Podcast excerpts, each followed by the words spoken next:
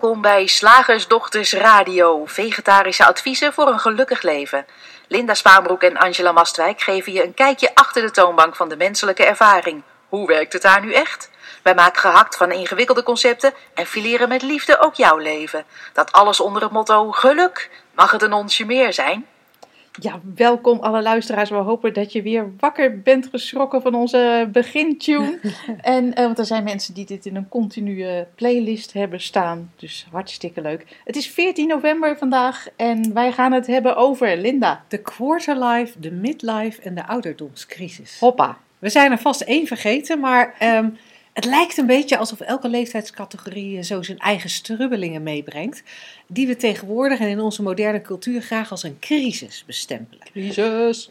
Je bent nog niet uit de puberteit gerold of er staat een quarterlife, quarterlife crisis voor de deur. Die na een korte pauze soms zelfs naadloos overloopt in een midlife crisis. En mocht je die te boven komen, dan slaat de ouderdom toe. Goh. Ja, nou, coaches grijpen deze categorisering gretig aan om te beschrijven, te bestempelen, te behandelen.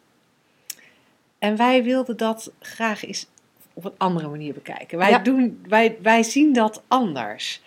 En eh, Ja, daar gaan we maar weer eens proberen woorden aan te geven. Hoe Ja. beperkt dat ook is. misschien eerst even vertellen, gewoon voor de leuke, Ja. waar- hoe wij tot dit onderwerp Oh waren ja, dat gekomen. is leuk. Ja. Ik was eh, op een verjaardag van een van mijn vriendinnen die, nou, ik meen haar 56ste verjaardag vierde. Iets in die eh, richting. En eh, nou, zij vertelde dat ze een ouderdomscrisis had. Of ja, had. En, ehm, en, en daarvoor was, had ze de hulp van een therapeut ingeroepen. Eh, want haar, ja, haar ouderdomscrisis was echt heel naar en heel vervelend.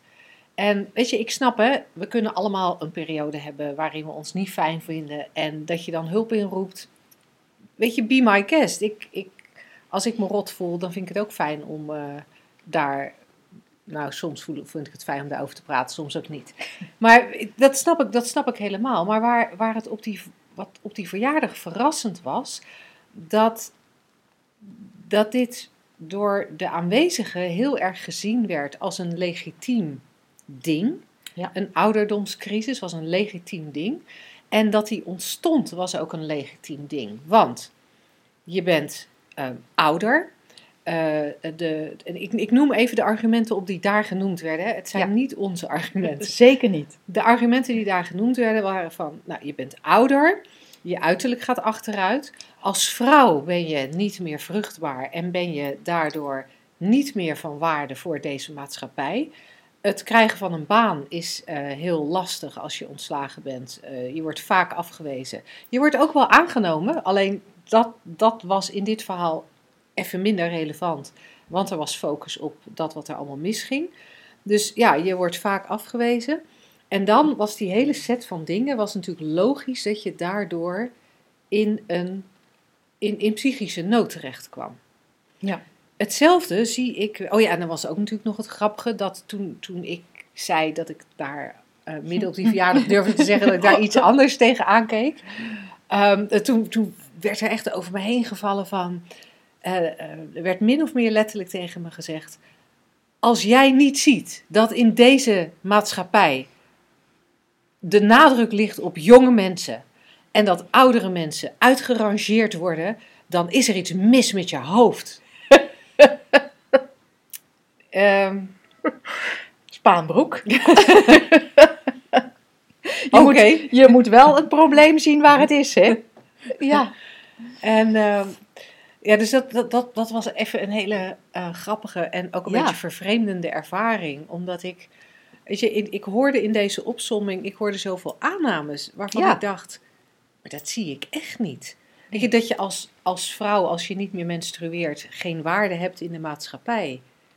Ik, ik, wie heeft die koppeling bedacht Ik, dan? ik zie hem niet, ik ervaar hem niet. Ik, als ik alleen al kijk naar mijn kinderen, ik ben nog steeds van best wel veel waarde voor mijn kinderen. Ze vinden het nog steeds hartstikke leuk om bij mama te komen eten. Of, En vragen ze dan ook, menstrueer je nog mama? Want anders dan heb je voor mij geen waarde meer. Nee, ik geloof niet dat er iemand in mijn omgeving is die zich bezighoudt met mijn menstruatie. Ehm, dus ja, dat, dat, dat was voor mij al fascinerend. En, en ook het hele verhaal van ja, je wordt vaak afgewezen als je gaat solliciteren. Ik, ik kon alleen maar constateren, ja, ik weet dat je, dat je acht of negen keer afgewezen bent, maar je hebt me ook net verteld dat je een nieuwe baan hebt. Ja. Dus het, het was Ja. voor mij heel moeilijk om het te identificeren met het probleem. eh, zonder dat ik het helemaal generaliseerde naar, naar, naar alles en iedereen. En zonder dat ik, dat ik de aannames die geponeerd werden ehm, aannam als waar. Ja. En dat zie je wat mij betreft bij al die crisissen. Hè, die quarterlife crisis, daar wordt tegenwoordig van gezegd... ja, maar het is, het is heel moeilijk als je dan je studie gedaan hebt... en en je bent dan rond de 25, 26, 27 en je moet gaan settelen. En ehm, eh, ben je daar dan al aan toe? En de keuze voor wel of niet kinderen, Ja. de keuze Oh, voor ja. eerst kinderen en dan En de carrière druk of andersom. En de druk en, Van de maatschappij. en die hypotheek. En, en er, worden, er worden allerlei dingen bedacht waarvan, waarvan ik denk, ja, dat is nu het verhaal. Toen wij die, die leeftijd hadden, eh, was er een ander verhaal. Ik weet, eh, hè, wij waren, wij waren eh, hoe, hoe oud waren wij? Oh, nee, we waren in de jaren negentig, waren wij... eh, Toen kreeg ik kinderen. ja. maar zeg maar in de, jaar, in de jaren 80, eind jaren 80, waren wij zo eh, tussen de 20 en de 24. En in de jaren 80 was, was iedereen van die leeftijd was een hele sneuwe generatie, want er was een hele hoge Oh. werkeloosheid onder, onder, Oh. die, onder die leeftijdsgroep. Eh, ik weet dat toen ik bij de KLM vloog in die periode, dat er ontzettend veel mensen waren met een universitaire opleiding die bij de KLM werkten omdat ze geen eh, functie konden krijgen eh, als academicus. En, en dus, dus werden ze steward of Heb je toch een hoog niveau? Precies, en, en er was dan zo'n gimmick dat de, de, de, de indelers die vonden het een keertje leuk om een heel vliegtuig te bemannen met juristen. En ik geloof dat ze dat ook een keer met psychologen hebben gedaan, dat weet ik, maar van de juristen weet ik in ieder geval zeker. En, en dat vonden ze geinig, dat zowel de, Oh. de, de, de, de, de, de piloten als het cabinepersoneel waren alleen maar juristen. En, en dat was toen het verhaal van ja, enorme werkeloosheid, zo Ja. sneu. Deze generatie is echt een verloren generatie. Wij schijnen een verloren generatie te zijn, ook omdat we, wij schijnen in te zitten, eh, wij, wij, wij zijn na de babyboomers gekomen. Ja. En die zitten allemaal, die hebben heel lang op het plusje gezeten. Die zijn nu zo'n beetje aan het vertrekken of, of de afgelopen tien jaar vertrokken. Maar toen waren wij al te oud om die plek op het plusje over te nemen. Dus wij zijn zeg maar voorbijgestreefd door, door, door jongere mensen van, van tien jaar jonger dan wij. Die zitten nu op het plusje. Dus onze kans om ooit op het plusje terecht te komen was, was nihil. Dus dat was, in, dat was in onze tijd de reden om aan te geven waarom wij eigenlijk wel ongelukkig moesten zijn. Nou, weet, je, weet je wat nou zo, zo reuze interessant is? Wij zijn dus echt van in hetzelfde jaar geboren. En ik kreeg per ongeluk een baan op, op mijn 18e, 19e. Dit hele verhaal he- heb ik nog nooit gehoord over mijn generatie. Ja, nou, ik kende ook niemand die werkeloos was om mij Nee, heen. nou ik ook niet. Grappig? Ik, ik, ik kende het verhaal wel, maar ik, ik ben zelf ook nooit langer dan twee dagen werkloos geweest. En, en we moeten natuurlijk oppassen dat we dit nou niet weer anekdotisch maken. Hè? Dat we, dat we Ja. de tijd toen eh, En- het gaan ja. zetten tegenover de tijd nu. En, en net Nee. gaan doen alsof de een erger is dan de ander. Of gaan zeggen, ja het was toen net zo erg en daarom eh, zou een quarterlife crisis niet bestaan. Wat we eigenlijk willen, willen, willen laten zien, is dat of het nou gaat om een quarterlife crisis, of om een midlife crisis, of om een ouderdomscrisis, of om, om die verloren generatie die wij dan schijnbaar zijn, dat het in alle gevallen gaat om een set van aannames. En op basis van die aannames, die, die, die, ja, die, die schuiven we naar voren als, oh ja, maar daarom voel jij je niet zo fijn. Dat is de oorzaak van jouw ellende. Want ik, ik zit naar je te luisteren en je hebt heel veel eh, dingen genoemd eh, wat de oorzaken zouden kunnen zijn voor deze crisis. En het grappige is, bij, bij alles wat je noemde dacht ik, en dat kun je niet beleven. En dat kun je niet beleven. En dat kun je ook niet beleven. Ik vind dat zo grappig. Dat was het enige wat er in mij opkwam. Ja. Ja. Ik hoor je zeggen, en, en logisch, hè, dat is zoals we erover praten. En jij geeft nu aan wat je op dat feestje hebt meegemaakt. En, en hoe je ehm, hebt gehoord wat er in onze tijd dus blijkbaar speelde. Ik, ik, een van de woorden die er dan voor mij uitspringt is de maatschappij. Hè? Daar, daar hangen we heel veel van op. En ik dacht, en dat kan je. Je kunt de maatschappij niet beleven. Maar je kunt ook een afwijzing Niet. van een sollicitatie niet beleven. Je kunt je leeftijd niet beleven. Je kunt het al dan niet stoppen van je menstruatie eigenlijk niet beleven. Buiten het fysieke component. Ja, nee. hè, fysiek verandert er misschien iets. Er gebeurt iets niet meer, wat al die tijd daarvoor wel Ja. gebeurde. Je maar kunt- de betekenis ja. daarvan, die...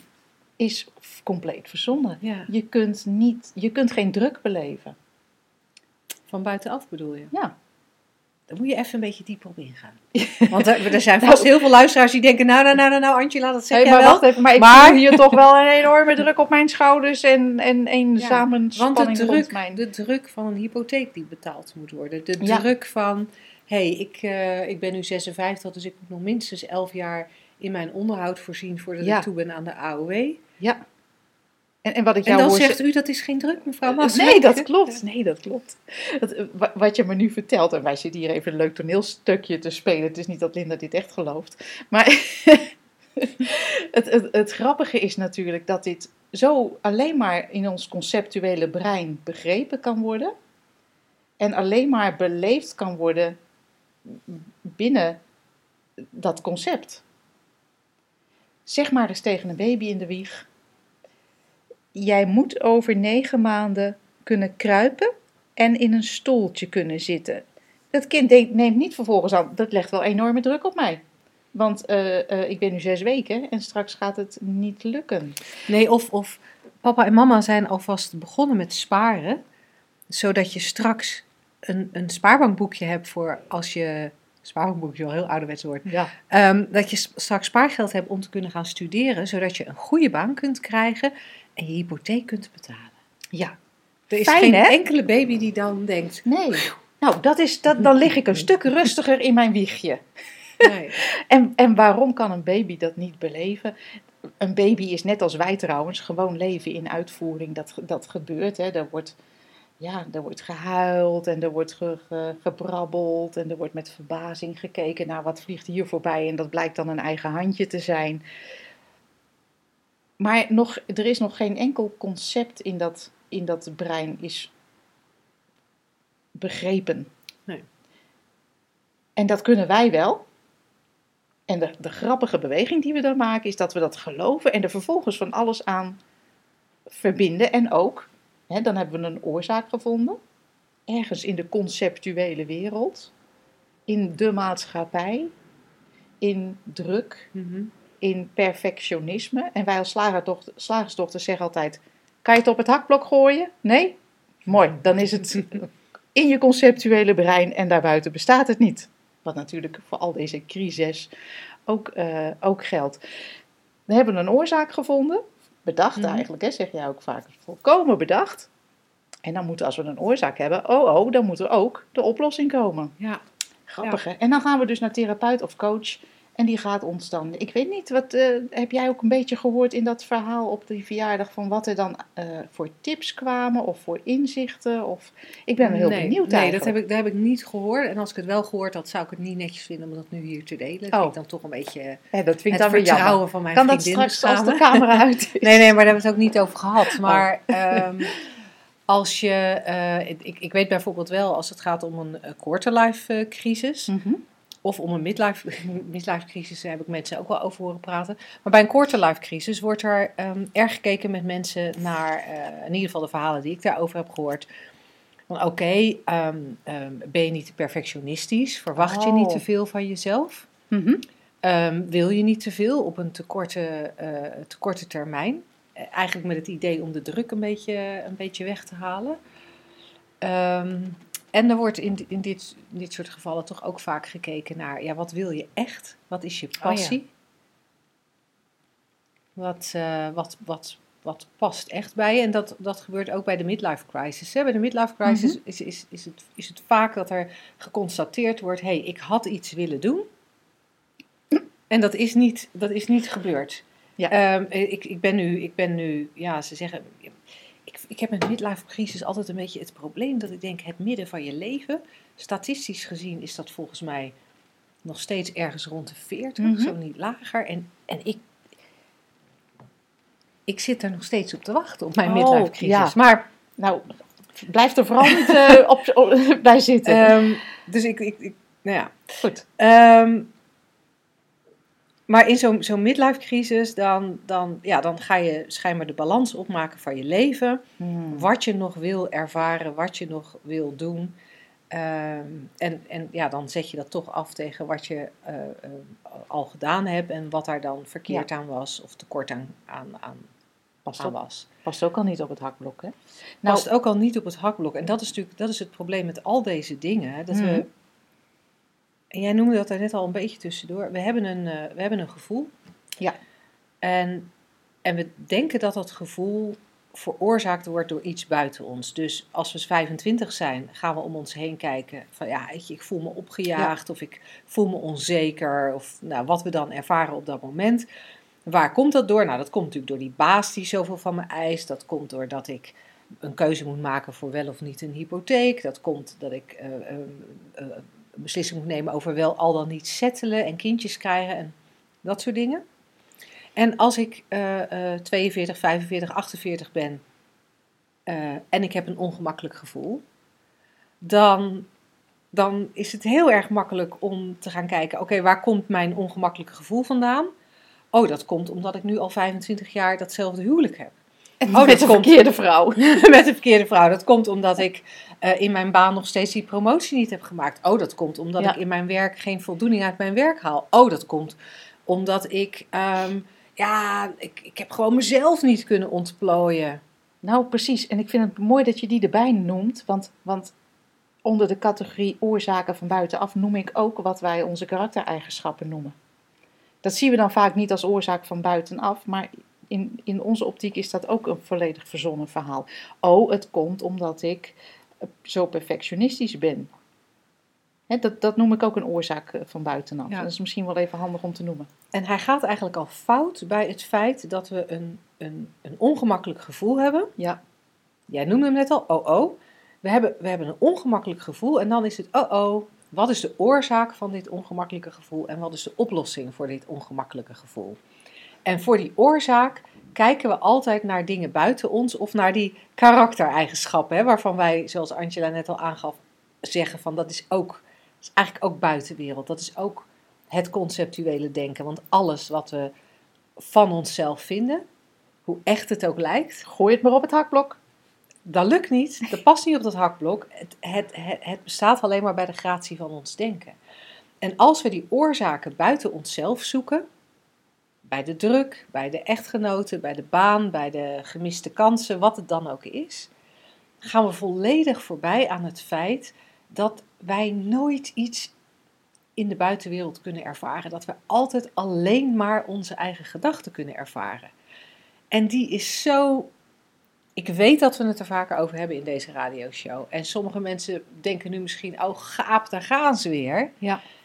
Maar het is zo essentieel dat als je dat ziet, dat, dat je nooit iets anders ervaart dan je eigen gedachten. Nooit. Helemaal nooit. En ik zeg dan je eigen gedachten, maar eigenlijk zou het correcter zijn om te zeggen het ja, denken. Het denken, dat is, dat is inderdaad correcter. Want heel vaak volgt op eh, de, de, de constatering: oh, ik voel mijn eigen gedachten. Van hoe kom ik daar vanaf? Hoe kom ik daar vanaf? Hoe Ja. kom ik daar vanaf? En dan Ja. komen we in eenzelfde tredmolen terecht.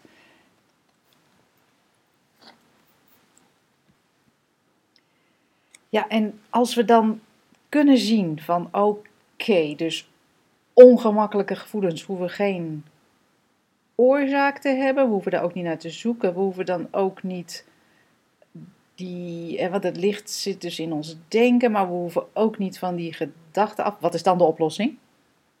Hè? En, en dat, dat vind ik een hele interessante.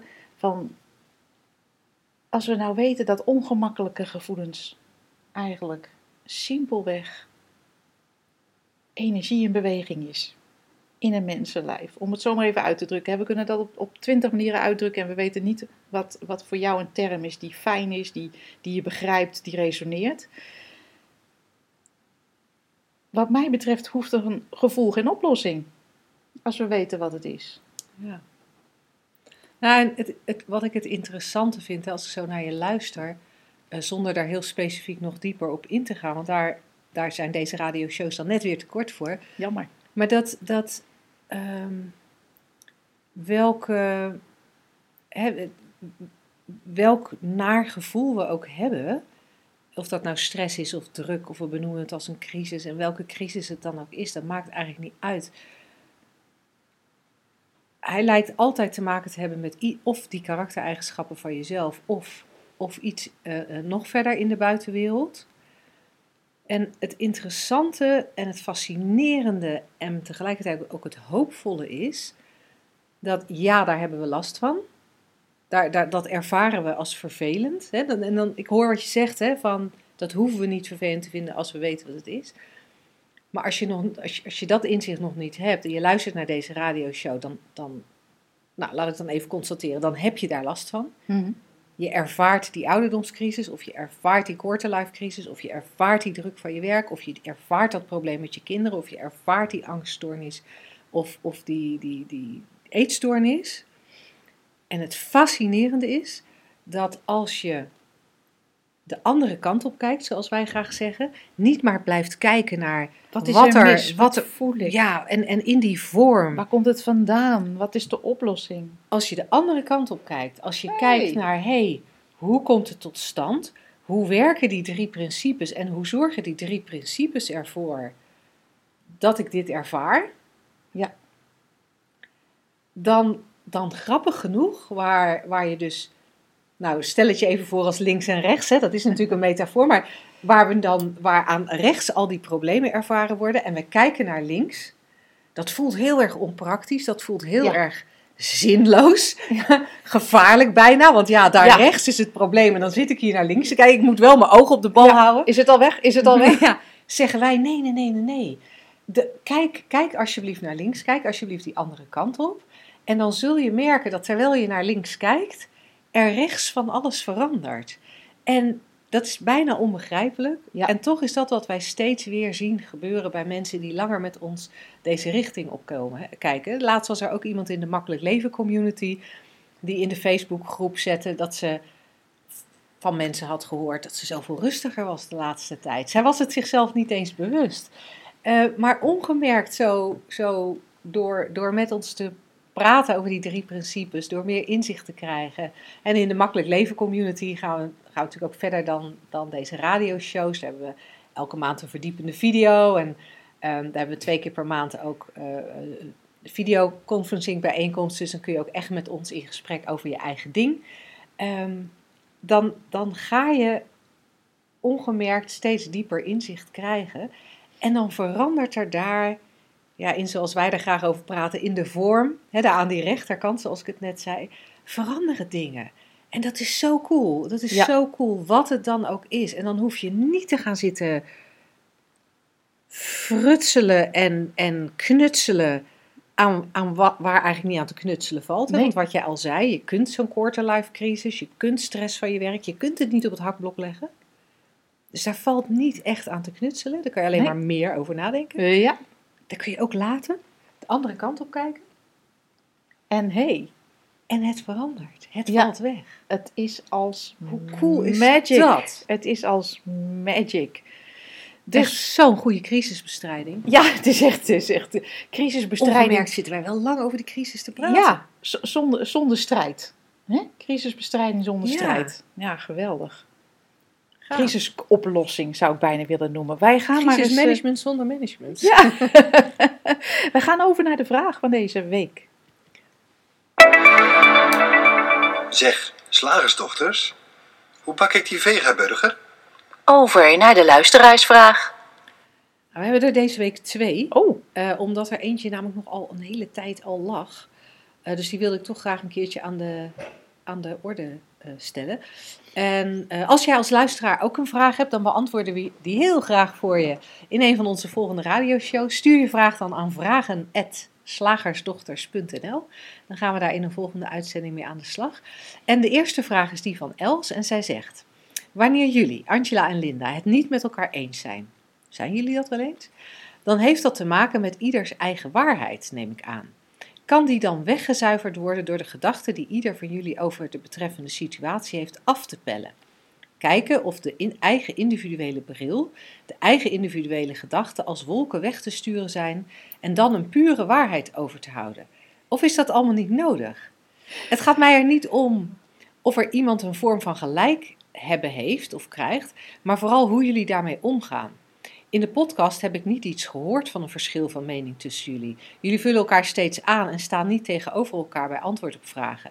Daarom juist ontstond mijn vraag. Zijn jullie misschien al zo ver als dat een woord is, dat er geen verschil meer is? Dan is mijn vraag niet meer relevant. Snap je wat ik bedoel? Ik merk dat ik er veel woorden voor, heb, voor nodig heb. Ja. Wat, wat een coole vraag. En ik, moet er, ik vind het ook heel grappig. Want iets, iets daarin, daar moest ik echt zo om, om lachen. Want ik, ik dacht in eerste instantie van... Oh, kan dat weggezuiverd worden, is de vraag. En of we dan een waarheid overhouden. En het is veel simpeler dan dat, Els. Linda, zowel als ik realiseren ons heel diep, en misschien niet in elk moment, maar ergens weten wij dat de waarheid niet in deze wereld van de vorm is. Dus wat ik ook denk, of wat Linda ook denkt, het is allemaal, vindt, het, vindt het plaats in het conceptuele denken. En er is dus inderdaad sowieso niet een discussie over wie er gelijk heeft. Filosoferen wij wel eens ergens over? Ja, Leggen, Ja. we, o- leggen wij wel eens eh, over en weer een standpunt op tafel over. Ja, dat doen wij wel. Ja. ja. Ja, Nou, wij hadden laatst via de app hadden we voor het eerst een momentje waarop ik dacht, we zitten langs elkaar heen te praten. Toen zat jij op een spoor en ik, ik, ik, ik dacht, ja, als dat het spoor is, dan heb je wel gelijk. Maar dat is niet het spoor waar ik op zit. en en eh, eh, dus Angela was, iets, was, was aan het interpreteren wat zij dacht dat ik dacht. ja. Dat is altijd heel gevaarlijk. dat is sowieso al een tricky business. En, ehm, en ik meende iets anders te denken. En, en, maar het grappige is, dan ben je daar ook vrij snel uit van, oh, oh, nee, maar daar gaat het helemaal niet om. Maar ja. het is, het, wij merken inderdaad dat omdat we weten dat het allemaal een illusie is, ja, dan maakt het ook niet zoveel uit. Ja, dan wil Angela een theatershow. Nou ja, oké, dan doen we een theatershow. en dit jaar heb ik bedacht, geloof ik, dat we hem gingen doen. Ja, niet? en vorig jaar. En, en jij wilde een boek erbij. Oh ja, Nou, dan ja. schrijven we een boek erbij. Dan Ja, schrijven we een boek en gewoon omdat het kan, zou ik bijna willen zeggen. Ja, En in sommige, op sommige momenten, weet je, heeft de een meer mening dan de andere, Ja. men- dan, dan de ander. Eh, de heeft de een, ja, en het gaat dan over niks. Eh, ja, ik, eh, bin- binnenkort gaan we ergens op een congres spreken. En daar, daar mogen we een tafel, mogen we onze boeken verkopen, mogen we folders neerleggen. En dan zeg ik, oh leuk, dan maak ik een folder voor de Makkelijk Leven community. En dan zegt Angela, oké. wat Dus cool. v- veel dieper gaat het bij ons niet. En, en we hebben ook wel eens gehad dat, Angela, dat, dat er iets was. En wat ik voorstel, dat Angela zei nee. Nou ja, dan doen we het niet. Dan ga, dan ga, dan ga ik niet eens in discussie.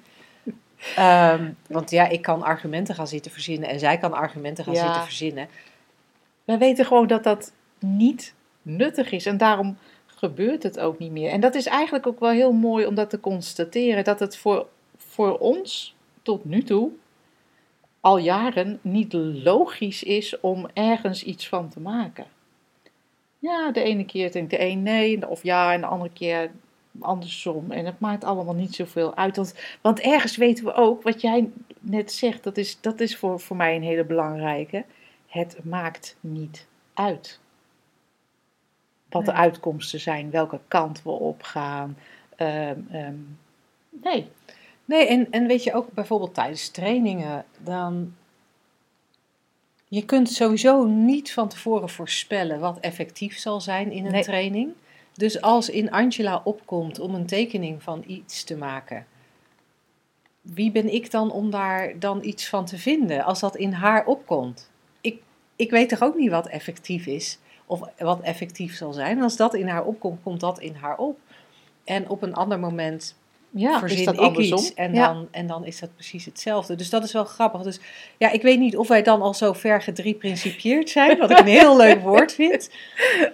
Ehm, maar wij weten dat er geen waarheid is in de vorm. De enige waarheid, als we, als we dat al. Ik vind waarheid altijd een erg zwaar woord, maar de enige waarheid waar wij samen van uitgaan, is dat, dat die drie principes ervoor zorgen dat wij het leven ervaren zoals we hem ervaren. En daar mijmeren dan wel eens over. Wat zie jij? Wat zie jij? Goh, cool. Maar wetende dat we in deze illusie eigenlijk waarheid niet bestaat. Dus ja, nee. Dus dat, dat, dat Els. Het maakt het heel simpel, Els. en we hebben dus nog een vraag van Françoise. Een week of wat geleden heb ik jullie podcast nogal toevallig ontdekt. Alhoewel, dat moet voorbestemd geweest zijn. Heerlijk om nog een grote luisterachterstand te hebben. Ik kan nog even vooruit. Dus wie weet gaat Françoise haar het antwoord op deze vraag pas over maanden horen. Ja, Eh, wat betreft mijn vraag kan het dus zijn dat die al eerder aan de orde is geweest. Ik ben benieuwd wat jullie zeggen over het zogenoemde klimaatprobleem en de rol van de mens. Kun je dat ook beschouwen als een concept? En hoe kun je hier als mens mee omgaan? Zelf leid ik wel aan een vaag soort schuldgevoel ten opzichte van de aarde. ja.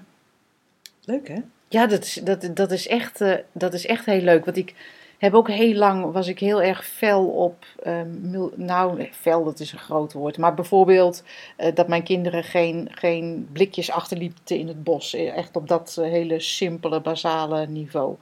Ehm, want ik vind dat nat dan. Geen, geen chipzakjes achterlaten. Wat je meeneemt, neem je ook weer mee naar huis. En dan zorg je dat het keurig gescheiden een plekje krijgt waar het hoort, waar het gerecycled kan worden of wat dan ook. En, en mijn, ehm, op een gegeven moment ergerde ik me aan mensen die dat niet deden. Er lagen blikjes in het bos. En mijn zoon was destijds nog een heel klein frummeltje. En die keek mij heel verbaasd aan en die zei: Maar mam, alles is natuur. En ik dacht: Alles is natuur. Ik wilde eerst beginnen met: Nee, schat, dit niet hoor. Dit is door de mens gemaakt. Maar ik ging daar later eens over mijmeren. En toen dacht ik: Ja, maar. Wij, we leven schijnbaar. Schijnbaar, we gaan zo nog wat dieper in.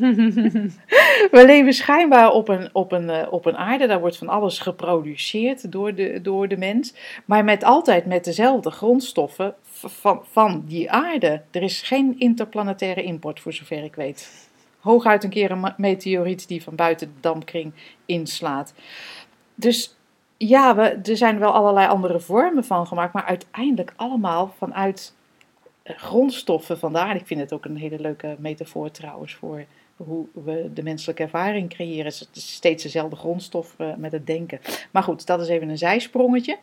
En eh, toen ben ik even iets, iets anders gaan kijken. En, en dat hield mij er trouwens niet van om mijn blikjes alsnog mee te nemen of op te rapen. Mhm. Zelfs die van een ander. Hè? Dat, zijn eigenlijk twee losse sporen. Alleen mijn, dat vind ik nog steeds logisch om te doen, ook nu. Maar aan de andere kant is mijn angst van, oh die aarde, is volledig verdwenen. Omdat het voor mij nu zo duidelijk is dat alles in de vorm eigenlijk illusoir is. Echt bestaat uit dezelfde grondstof, dat denken. Die hele aarde zou niet bestaan buiten ons bewustzijn. Ik bedoel, waar ervaar ik iets? Alleen maar hier. Mhm. Ik kan geen, als ik mijn ogen, mijn oren mijn, en, en al mijn zintuigen afsluit, waar is dan de aarde? Ja, ik kan hem nog voelen. Maar stel, dat ik dat zou uit, eh, uit, uitschakelen, wat niet kan, hè, want we zitten op de grond uiteindelijk. Eh, waar is hij dan? En ik kan mijn ogen open doen en dan kan ik een aarde zien. En dan kan ik, en, en ik kan aarde voelen onder, onder, in de vorm van een stoel onder mijn billen. En ik kan, ik kan ruiken. En ik kan, kan zelfs aarde proeven. dat deden mijn kinderen ook toen ze klein waren. Beetje aarde proeven.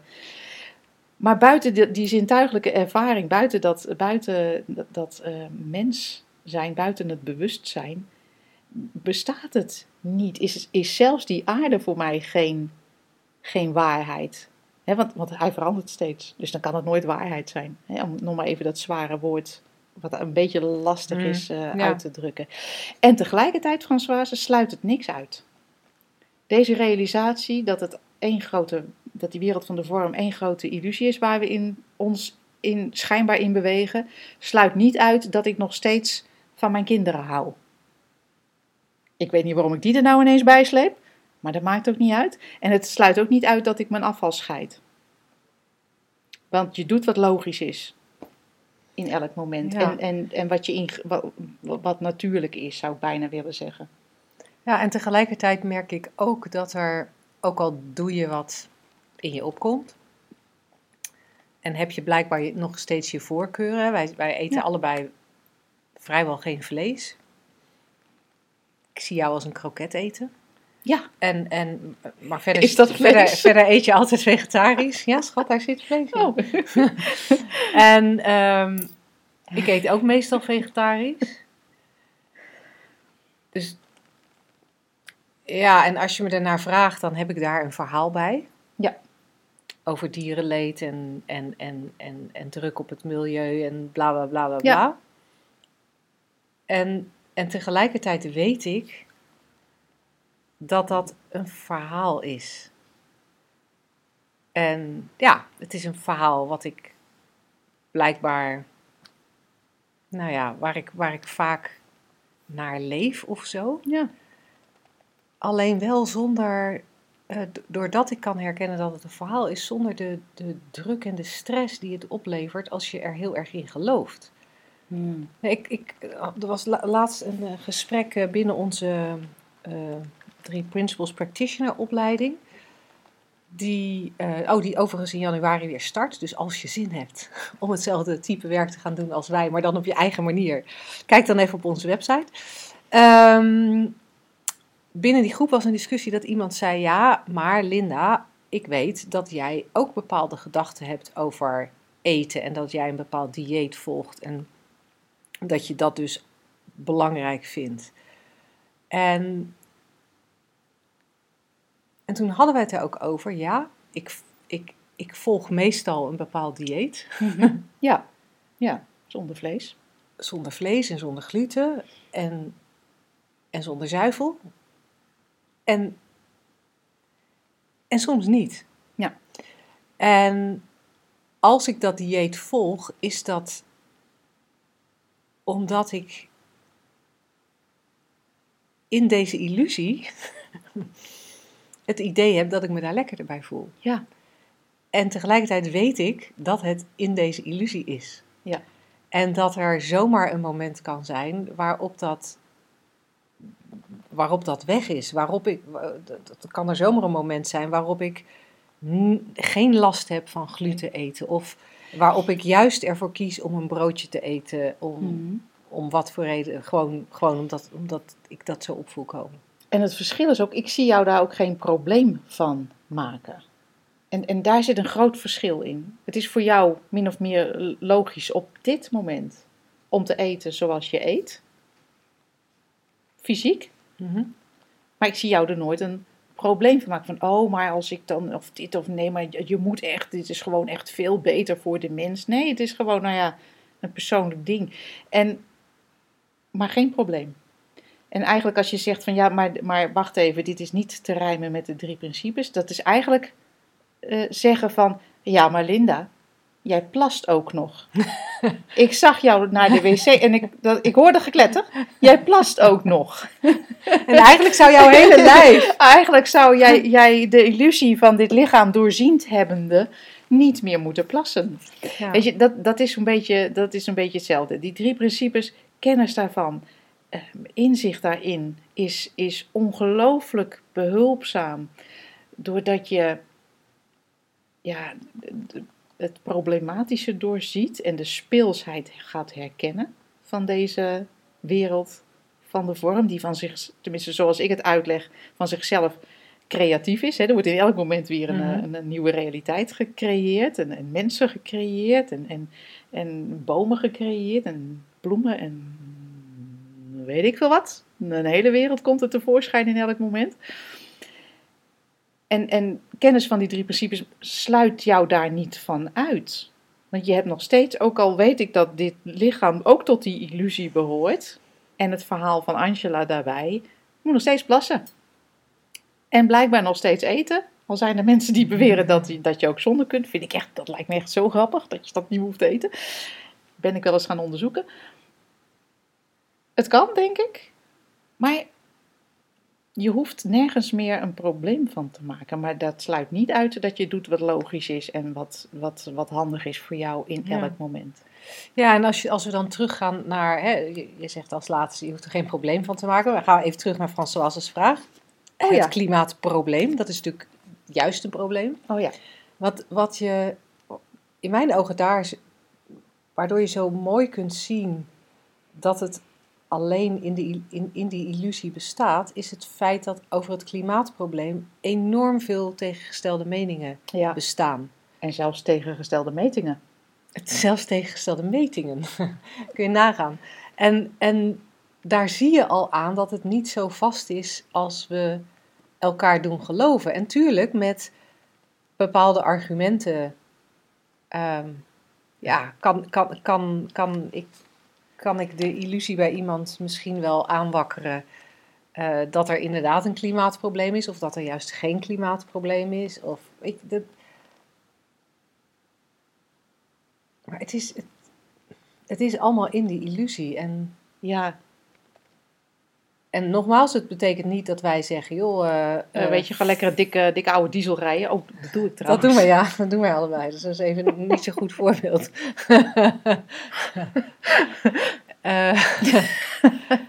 Nee, maar weet je, gooi alles maar, laat alles maar vallen op straat. Gedraag je als een, als een boer, of nee, dat is ook weer niet aardig. Gedraag je dus buitengewoon onbeschoft tegen iedereen die je uit, tegenkomt. Het is Wat toch het is maar toch een maar een illusie. Op de een of andere manier is dat, niet, is dat ook niet wat er gebeurt. Omdat Nee. als, je, als je gaat herkennen dat we allemaal gemaakt zijn van hetzelfde, dat we allemaal Ja. ja, uitingen zijn van diezelfde consciousness of van diezelfde oneness of van diezelfde levensenergie of van diezelfde awareness, welk verhaal we daar ook aan willen geven. Als we weten dat, dat alles daaruit ontspruit, dan is het ook, dan is het ook niet meer logisch om daar negatief mee om te gaan, gek genoeg. Nee, nee, dat is inderdaad mooi gezegd. Dat is gewoon niet, eh, niet logisch meer. Maar dus de, de stress en de spanning en de fixatie wordt wel minder. Het is, het is veel meer, hey, Ja, doe wat jou goed lijkt. Lijkt het je goed om afval te scheiden, dan scheid Doe je dat. afval. Ja. Lijkt het je goed om veganistisch te eten, dan eet Doe je het. veganistisch. ja. Er is geen probleem. En ook nog even ter afsluiting en aanvulling, dat vind ik nog steeds ook, zo cool om te weten. Dat ehm, wij, wij citeren bijvoorbeeld David Boom in, onze, in ons boek Het mag ook makkelijk, ook te bestellen op shiftacademy.nl. Eh, citeren wij deze natuurkundige Nobelprijswinnaar eh, in zijn, eh, met zijn uitspraak. Thought creates a world and then says, I didn't do it. Dus het denken creëert een wereld en zegt dan, dat heb ik niet gedaan. En kwantumnatuurkundigen zijn al jaren, jaren, jaren op zoek naar materie. En ze kunnen het niet vinden. Want als je heel diep, diep gaat, eh, gaat kijken met, met, met eh, hele sterke microscopen, dan kom je, je komt eerst in, eh, in een, een voorwerp en dan heb je deeltjes en atomen en subatomaire deeltjes. En ga je steeds dieper, dieper, dieper daarin, dan hou je niks over, alleen maar energie. Waar ook die aarde uit bestaat. Maar materie bestaat dus in essentie niet. En, en daarmee eh, communiceert hij eigenlijk hetzelfde als wat wij zeggen. En dat vind ik er dan ook heel mooi ehm, relateren aan deze, aan deze vraag. Ja. Eigenlijk bestaat het niet. ja Maar doe cool. vooral wat je logisch en fijn vindt. Cool. Gaan wij gewoon, ehm, schakelen wij over naar het concept. Woensdag, gehaktdag. Zeg slagersdochters, welk concept gaat er vandaag door de molen? Eh, dit concept past eigenlijk wel heel erg mooi bij de midlife of de ouderdomscrisis. Constateren wij nu, hè? hadden wij niet van tevoren eh, aanzien komen. Eh, het concept is: mijn leven is mislukt. ja. Dat horen wij wel eens zeggen. Ja. Mijn leven is mislukt. Ik, heb, ik heb trouwens, een van mijn zonen zit ongeveer in de quarterlife. Mhm. ik wil niet spreken van een crisis hoor, maar, maar qua leeftijd zou je zeggen is een quarterlife mens, Ja. manifestatie. Zetten we hem in het verhaal, dan is het ongeveer een kwart leven geleden dat hij werd geboren. En die heeft ook wel eens zo'n idee van, Ik heb twee jaar van mijn leven verknoeid met verkeerde studies. U hoort al wat er allemaal niet op het hakblok kan. Ja. twee jaar van mijn leven verprutst. En ehm, nu loop ik dus twee jaar achter. En ik vind dat altijd zo schattig. Ik vind dat zo. Hij, heeft, hij is ondertussen afgestudeerd en hij is bezig met een master. Nou, volgens mij is hij al een jaar op het eind van die master, maar weet hij het altijd weer genia- geniaal te rekken. Ehm, ja, dat, dat lijkt dan waar te zijn. Ik vind dat zo schattig. Ja. Het, had, het, het, het is twee jaar verknoeid en het had ook anders kunnen gaan. En nu loop ik achter. Ja. En Ja. dat kunnen we natuurlijk ook constateren als wij op ons sterfbed liggen. Hè? Om het even lekker dramatisch te maken. Om dan de constatering te, heb, constatering te hebben: mijn leven is mislukt. Ja, en, en hoe komt het dan dat je leven mislukt is? Eh, eigenlijk alleen maar doordat je een afvinklijstje hebt samengesteld. Ja, Natuurlijk meestal niet echt. Nou. Ehm, maar je, je hebt een afvinklijstje van dingen die moeten om gelukt te zijn. Ja Een gelukt. gelukt, een gelukt leven bestaat uit vakje 1, kinderen. Ja. Vakje 2, een levenslange relatie. Vakje 3, een carrière, whatever that may be. Vakje 4, eh, eh, gezond. Vakje 5, een bijdrage leveren aan deze wereld. Vakje 6, eh, mijn passie eh, eh, uitgeleefd hebben. En het interessante is dat, dat behalve de kinderen en de levenslange, nou, zeg maar de levenslange relatie en die kinderen, daar kan je, daar, daar, daar- kan je nog een beetje van zeggen van, oké, ja, die hey, kinderen, staan ze, die, die kinderen twee. en die partner, die kan ik dan ook nog wel aanprikken. Ehm, maar, daar, maar, de, maar de rest van die afvinklijst is, is, is één, één groot verzinsel. Ja, En zelfs de levenslange relatie is natuurlijk een verzinsel. Want, want waar moet die relatie dan weer aan voldoen om tot een Ja. gelukt leven te. eh, en, en, en hoe, hoe lang van die relatie ben je ook daadwerkelijk bij elkaar geweest? oh ja, omdat je Ja. natuurlijk ook gewoon nog naar je werk gaat en zo. Ja, precies. Of misschien wel op zee hebt gezeten een tijdje. Ja, of, dus is eh, dat dan wel lang genoeg? Ja, Hoe dan ook, dat afvinklijstje bestaat uit allemaal dingen die, die we gewoon uit ons duim hebben gezogen. Ja. En we hebben natuurlijk het concept je passie nastreven of je passie leven. Dat concept hebben we eerder al eens vermalen. Dat is ook zo'n zo'n verzinsel. ja. Alsof er één passie zou zijn. En die Ja. moet je dan vinden. En alsof je dat kan voelen. En alsof je dat kan voelen. Want ook hier geldt weer, we voelen, we voelen alleen maar wat we denken. Dus op het moment dat we het gevoel hebben, mijn, eh, mijn leven is mislukt, dan, dan voelt dat zo verschrikkelijk door alles wat je erbij denkt. De, bij, door, door, door alle dingen die je bedenkt, die, die jou wellicht een goed gevoel gegeven zouden hebben als je ze had gedaan. En misschien bedenk je ook wel van alles eh, in de trant van, ja, en dan ga ik nu dood. En dan is er niets of niemand die mij herinnert, want ik heb niets achtergelaten en daarom is mijn leven mislukt. Het zijn, het zijn die gedachten in dat moment Ja. die Ik- maken dat je er, er überhaupt een oordeel over kunt vellen. Ik, ik zie jou ook boven dat babybedje hangen. En de instructie geven, jouw leven moet wel lukken, hè? Ja. Interessant, Ja, en- en- alsof en er wij- niet ja. gewoon in elk moment leven is. Ja. Hè? We doen net alsof er een ik is die een leven heeft. En daar maken we een bepaald sterretje van of een kubusje. En dat is dan gelukt. En oh, dat is een rondje geworden. Shit man, Fuck, mislukt leven. mislukt leven. Het had, ja, jammer. En wat mij betreft is het gewoon, is, is die, dat onderscheid klopt dan niet van ik en mijn leven. Die ik is dat leven. Ja. In elk moment. En dat is zo cool, hè? Want we, hebben, het, eh, we hebben nog wel eens een ander concept gehad. Hoe ging die ook alweer? Die had ook iets met, met leven te maken. Oh, ik ben hem even kwijt. Net schoot hij, net schoot hij door me heen. Dat, dat we vaak over het hoofd zien dat leven in elk moment plaatsvindt. Alleen, wij hebben, zoals Angela zei, een een kubusje bedacht, of een ster. Het moet een kubus zijn, of het moet een ster zijn, of het moet een ovaal zijn, of het moet een bol zijn.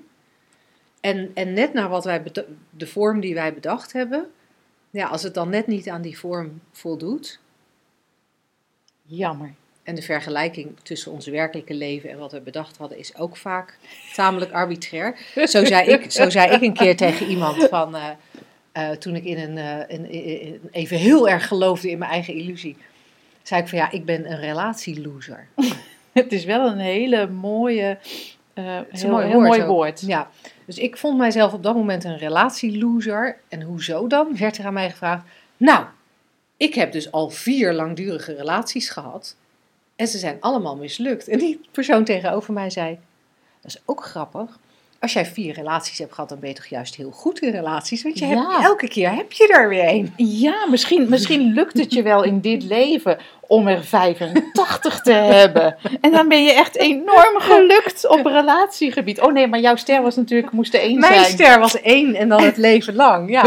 ja. Dus het, het, het interessante is dat op het moment dat ik in mijn relatiester geloof, hè, eentje voor het hele leven, ja, weet je, ik, dan, ik, ik, ik ben op mijn negentiende al gefaald. Dus alles wat daarna kwam, Toen pas? was zinloos. je was het laatbloeier, merk. Serieus, het serieus, dat noem ik dat gescharrel met die andere Oh, 15-jarige oh, jongetjes. oh. Dat, dat, dat, dat tel ik dan even niet mee. Maar echt de serieuze shit, hè, wat voldoet aan mijn. Dit is een relatiester. En, maar het is, dat, is, dat is zo, het is Ja. zo fascinerend. Dat, dan, dan streef je een soort niet naar gelukkig leven, want dat is er in elk moment beschikbaar, hoe het er ook uitziet. Je geluk zit hem in de realisatie van wie je werkelijk bent, maar een gelukkig leven. En dat Ja. is, dan wordt het moeilijk. ja, Ja, ja, ja, het moet inderdaad voldoen aan, aan wat we van tevoren bedacht hadden. En, en dat, dat doet het nooit. Nee joh. Behalve op die momenten dat we heel erg goed zijn in omdenken. Ja, natuurlijk heb ik niet de succesvolle carrière gehad die ik had bedacht dat ik zou willen hebben. Maar ik had wel een heel fijn gezinsleven en eigenlijk was dat belangrijker, dus is mijn leven toch gelukt. En, dan ben je, en, en dat omdenken, dat helpt dan best wel. En dat, Ja. weet je, dat, dat Nou ja, leuk. of het heeft zo moeten zijn. Het dat niet een leuke... ja, dat is mijn spirituele bypass. bypass natuurlijk. Het heeft allemaal zo moeten zijn. En er is vast een achterliggende reden die ik in dit leven niet kan zien. Maar het zal mij allemaal duidelijk worden Ja. na de dood. ja. Nou, dat is ook een leuke. En als het nou veel eenvoudiger is. Als het nou gewoon heel simpel is. Er is leven. Ha! In elk moment. En, en jij mag het ervaren. Nou, hoe cool is dat? Gewoon ook de rest van de week. Niet alleen op deze woensdag met een nieuwe radioshow. Gewoon altijd mag je het ervaren. En Ja. je ervaart het ook, en dat vind ik helemaal zo cool. Je ervaart het leven op die momenten dat je gelooft dat je een relatieloser bent. En heel verdrietig, omdat het nooit meer goed komt met je. En je ervaart het leven op die momenten dat je, zoals ik afgelopen zondag met mijn zoon door Londen fiets. En de zon, hè, weet je, de zon schijnt en ik rij langs de Theems en ik zie de Tower Bridge en dat vind ik allemaal zo cool. Dan ervaar ik het leven. En ik ervaar het leven als ik, als ik een broodje eet. En ik ervaar het leven als ik met jou de radioshow doe. En ik ervaar het leven als, Als je moet hond uitlaat. Plassen. Als ik moet plassen, als ik moe ben, als ik boos ben, als ik blij ben, als ik gelukkig ben. Maar op de een of andere manier hebben wij zoveel dingen die we, die we vinden dat moeten en niet mogen en wel mogen en goed zijn en fout zijn. Dat we helemaal, helemaal uit het oog verliezen dat we het leven zijn. Ja, Punt. lekker. En de rest maakt dus gewoon geen flikker uit. Geen fuck. Heel graag tot volgende week. en mocht je nou, net als Françoise, die net de vraag stelde, een nieuwe luisteraar zijn, dan zou ik je heel graag nog even mee willen geven dat je op onze website of op shiftacademy.nl of op slagersdochters.nl uh, kun je uh, je abonneren op uh, ons Shift magazine. Dan ontvang je elke week een update met het nieuwste artikel, de nieuwste podcast, de nieuwste video. en, en als je je inschrijft voor Shift magazine, ontvang je ook gratis het e-book Drie Principes voor Geluk. Daarin leggen we wat meer van de achtergronden van deze radioshow uit. En dat kan nou, een hartstikke leuke ondersteuning zijn om nog meer te halen uit wat je van ons hoort. Nogmaals, shiftacademy.nl of slagersdochters.nl. We zien je graag. Tot dan. Doeg!